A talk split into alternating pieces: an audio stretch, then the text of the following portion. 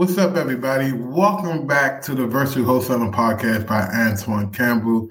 I believe it's episode number nine uh, or ten.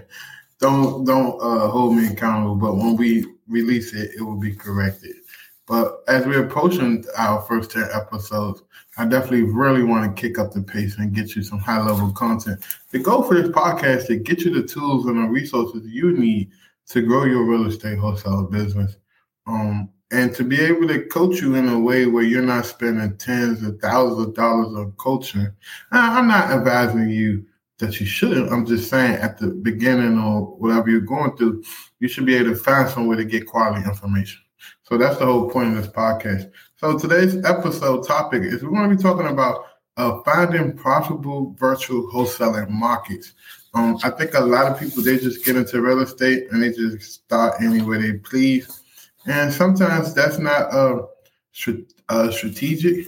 So uh, I definitely when when we work with clients, like we do take on clients, we don't really coach them, but we take them on five implementing things and helping them set their business and figuring out their market, helping them um, hire and train their VAs, put them through training, all of the, the high level stuff.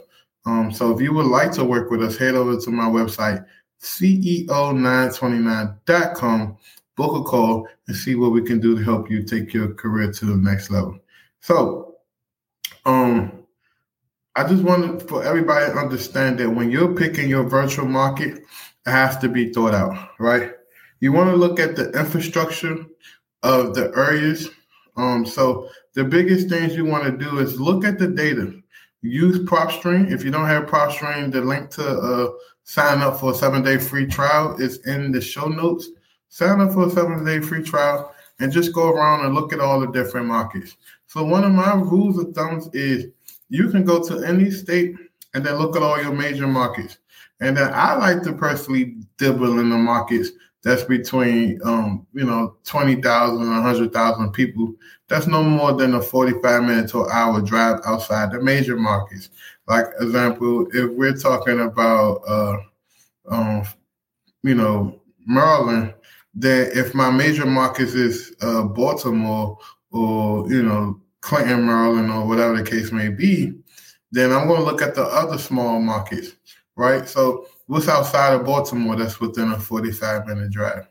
You get what I'm saying? And maybe a small town, a small city like Seat Pleasant, Maryland, or the case may be. Um, that's a 45 minute drive outside of you know PG County. The point I'm making to you is once you understand this information, where okay, I'm looking at populations between 20,000 and 100,000. Okay, what else is next? One of the other major things is just looking to see uh, the quality of the schools. Like, is there any shopping malls? Is there any grocery centers? Um, you know, are there a lot of real estate transactions? You can actually go to Zillow and then type in uh, like a zip code, and they show you all the transactions that's happening there. You know, is this a, a homeowner type area or is this like a renters type area? That does make a difference in your, your decision making, right? And the type of leads you should be attracting. And then you want to look at is there any major highway running through here? Major highway equals traffic. Traffic equals uh, people stopping to get gas, buying food, being entertained. Like it, it drives a economy. So that's one of the biggest things you got to look at this situation and say, I want to be in places where people are doing deals and people need more deals. So when I find a deal virtually, I'm not literally uh, begging for someone to buy a deal for me they're literally begging me, can I can they buy the deal for me, vice versa. So um the population is definitely going to uh, play a key factor. And then just the economic indicators. You know, are people leaving here? Are people moving here? Example, Central Florida is on fire right now. Why? Because a lot of people are leaving Midwest, upstate New York, um, out west California to come move into Orlando, Central Florida, Lehigh, uh, all of them places because it's affordable. There's more opportunities, and what's anchored there? There's a lot of tourism. The weather's good most of the year, um, and there's a lot of job growth. There's a lot of people building houses. What does that mean? So if you have a, a, a people building, you know, fifteen thousand houses in a particular area over a span of two years, that's jobs being created, right? You're going to need inspectors, relatives, um, plumbers, uh, HVAC people, um, building, lumber supply, tractor trailer drivers, dump truck drivers, concrete truckers. Look at all of the jobs and um, stimulation. There's one activity um, puts in the marketplace. So that's one of the biggest things that a lot of newbie hotels sleep on is economic economic indicators. Um, and like I said, I like major interstates because that automatically gives you some type of uh, job growth. And then you just want to make sure that you find a reliable historical market that historically been known that investors vested, right? Like if you're looking down south, you're looking at South Carolina, Charleston has historically been a great place to invest. Atlanta, Georgia, historically has been a great place to invest. Um, you know, Alabama, um, Mobile, Alabama, all them places historically been like places that people want to invest. Um, and then you just want to look at like what are the emerging markets as well.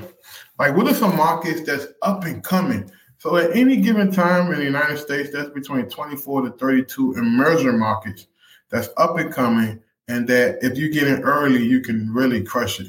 So if you know that okay, an hour and a half outside of Atlanta, there's this market no one knows about, and um, there's a few investors buying up stuff. If you get down there early, you can get in rock bottom at a great quality price and then sell to other out of state investors who's coming in at the tail end of things.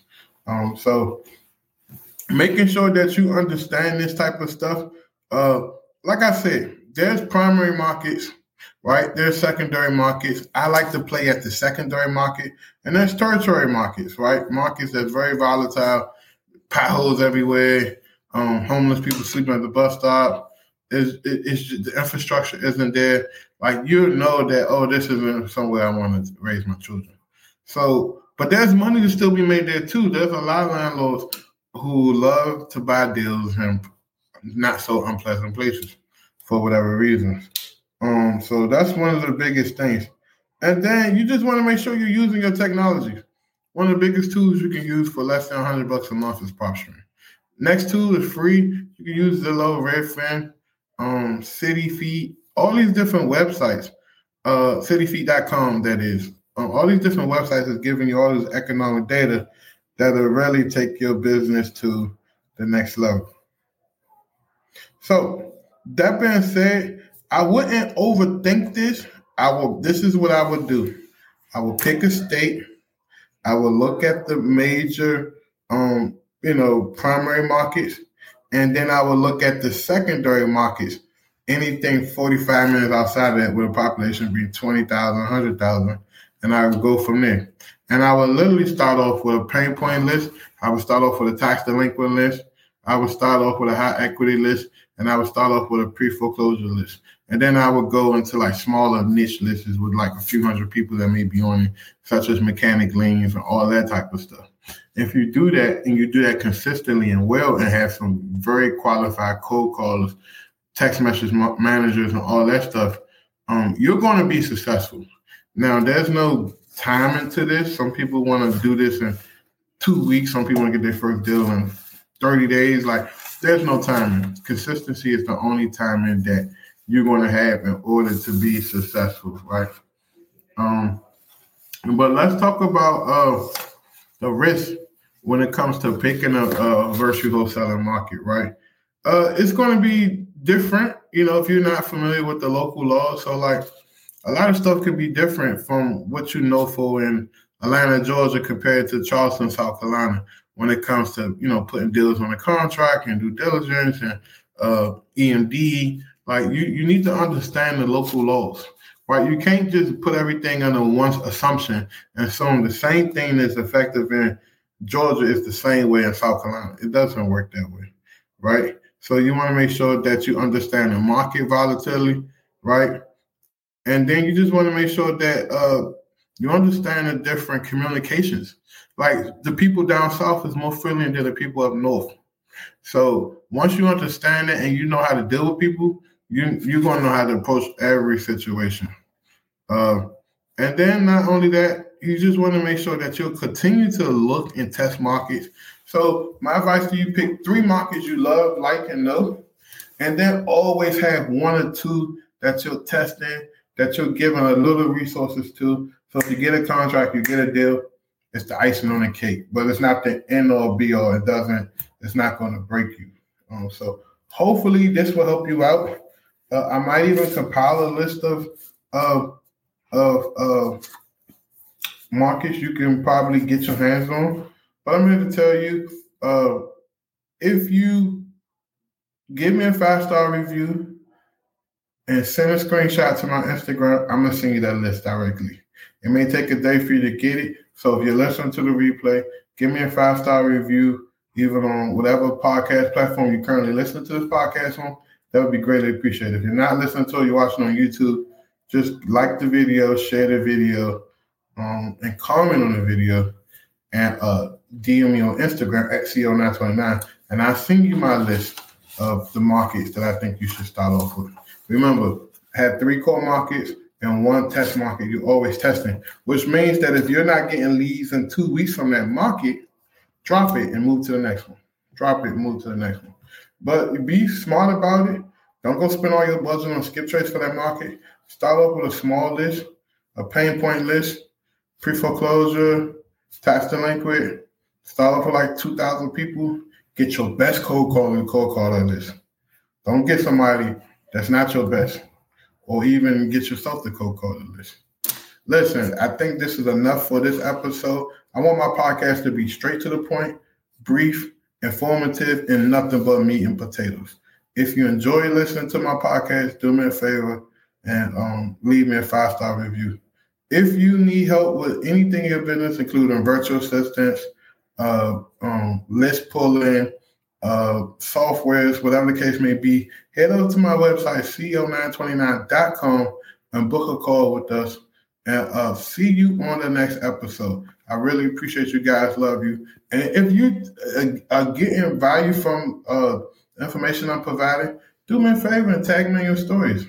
Or if you're driving to work, if you're uh, listening to it, working out, if you're at home, cuddle up with your uh, significant other, stop what you're doing, go to my Instagram, tag me in the post, say your podcast is amazing. That'll mean the world to me. I really appreciate you guys. I love you. See you on the next episode. It's going to be amazing. Talk to you soon.